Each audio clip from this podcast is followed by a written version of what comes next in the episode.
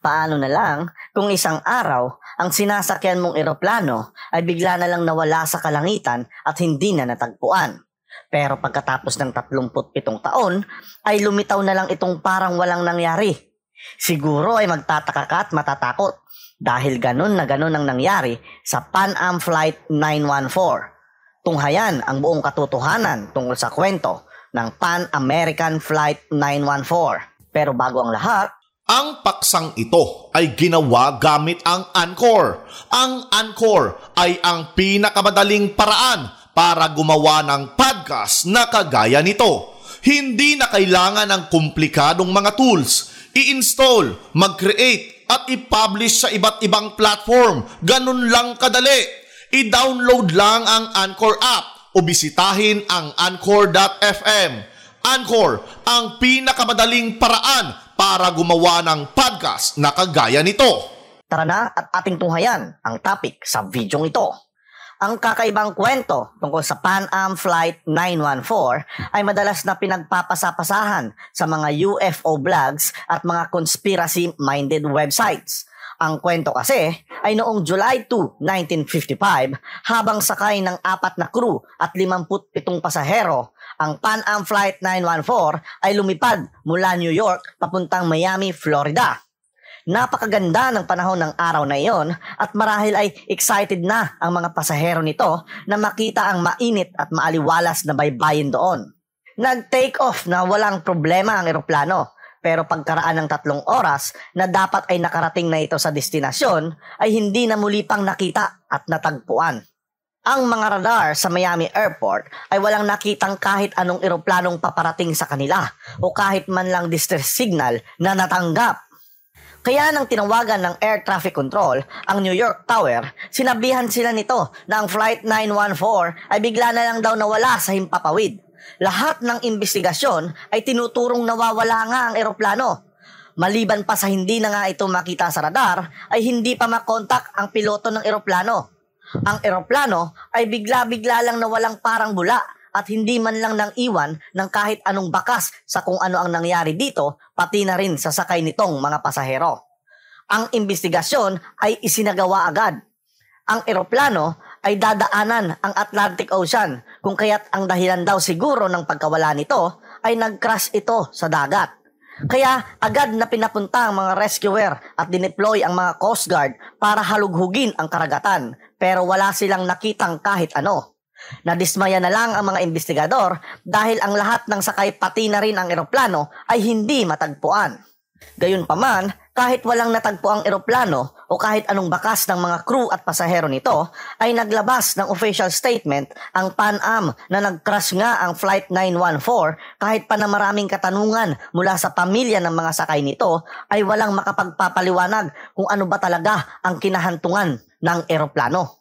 Subalit pagkaraan ng 37 taon, noong September 9, 1992, sa Caracas, Venezuela, Normal lang ang araw na iyon para kay Juan de la Corta, isang air traffic controller sa Caracas Airport. Tulad ng lagi niyang ginagawa, nagtimpla siya ng kape, umupo sa kanyang upuan at patingin-tingin sa monitor at radar ng mga flight sa araw na iyon.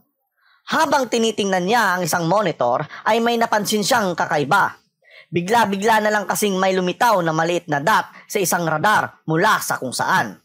Para bang may isang eroplano na biglang lumitaw sa ere mula sa kawalan. Kaya sinubukan niyang i-check ang radar ng paulit-ulit kasi baka daw may diferensya lang ang radar.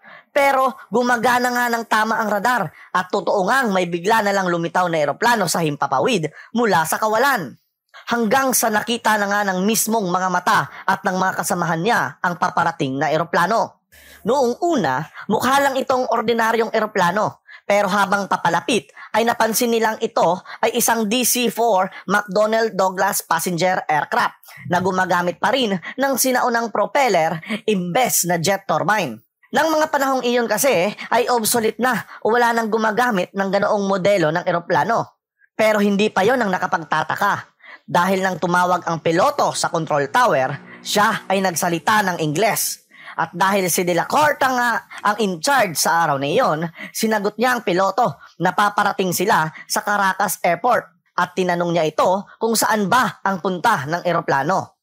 Matagal bago nakasagot ang piloto pero nang magsalita siya, sabi niya na sila ay ang Pan Am Flight 914 mula sa New York papuntang Miami, Florida na may sakay na apat na crew at 57 pasahero.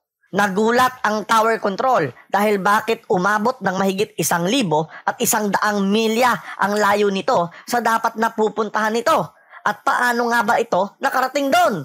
Nakatanong pa si De La Corta ng ilang katanungan pero nagulat siya nang sinabi ng piloto na nakascheduled silang dumating sa Miami Airport ng 9.55 a.m. ng July 2, 1955. Hindi nakapagsalita ang control tower kaya bago ang kung ano paman at maiwasan ang posibleng problema ay inayos nila ang paglanding ng eroplano. Napaisip si De La Corta kung baka baliw ang piloto pero napaka-imposible daw dahil may sakay itong mga pasahero. Kaya siniguro muna niya na makalanding ng ligtas ang eroplano at saka na lang siya magtatanong kapag safe na ito at nakalapag lahat ng ground unit ay agad na pinatawag para i-assist ang eroplano at mga pasahero nito at nakalapag nga ito ng maayos.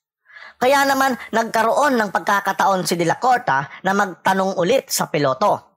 Sinabi nito na kung alam ba niya na ang araw na iyon ay May 21, 1992 Subalit mukhang mali ang kanyang nasabi dahil habang papalapit ang mga ground unit sa eroplano ay nagtataka at natatakot na sumagot ang piloto na kung ano ba ang pinagsasabi nito.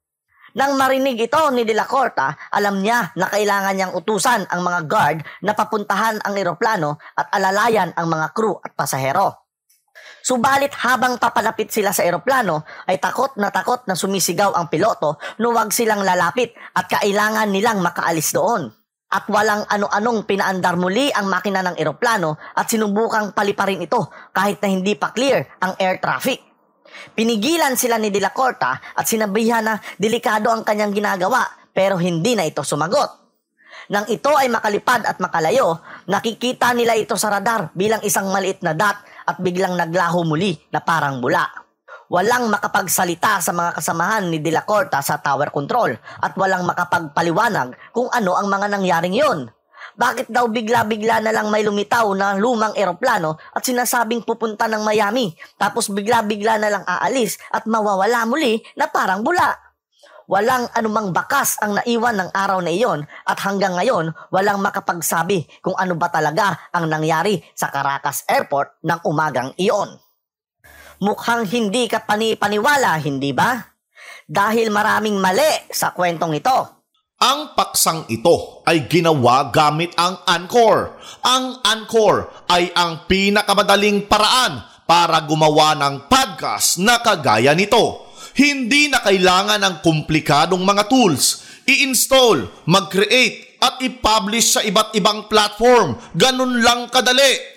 I-download lang ang Anchor app o bisitahin ang Anchor.fm. Anchor, ang pinakamadaling paraan para gumawa ng podcast na kagaya nito. Noong 1985, isang dyaryo na may pangalang Weekly World News ang orihinal na nag-publish ng balitang ito. Tamang narinig nyo, 1985. Pitong taon bago ang sumikat at mas kilala na kwento.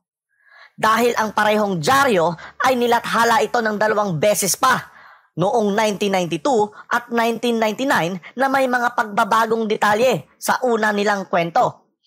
Pati ang larawan ni Juan de la Corta ay iba rin kumpara sa orihinal nitong paglathala noong 1985. Kaya ang kwento ay walang kaduda-dudang peke at isang urban legend lang. Ang Weekly World News ay kilala kasi bilang dyaryo na mahilig mag-publish ng mga hindi kapani-paniwalang balita, kagaya ng mga larawan ng peking skeleton ng mga higante o kaya naman ay tungkol sa lalaking nag-file ng kaso laban sa sarili niya dahil tinamaan niya ang sarili niya ng sarili niyang bumirang. Sa madaling salita ay walang kredibilidad ang dyaryong naglathala nito. Isang ebidensya dito ay ang paggamit nila ng peking larawan ng DC-4 na eroplano mula sa Alami stock photograph sa Serka na kuha noong 1935 pa. At higit sa lahat, walang kahit anong article sa mga newspaper archive na nagpapatunay na may napabalitaang nawawalang Pan Am Flight 914. Hanggang sa muli, ito nga pala ang Wheelers Inc. Bye-bye!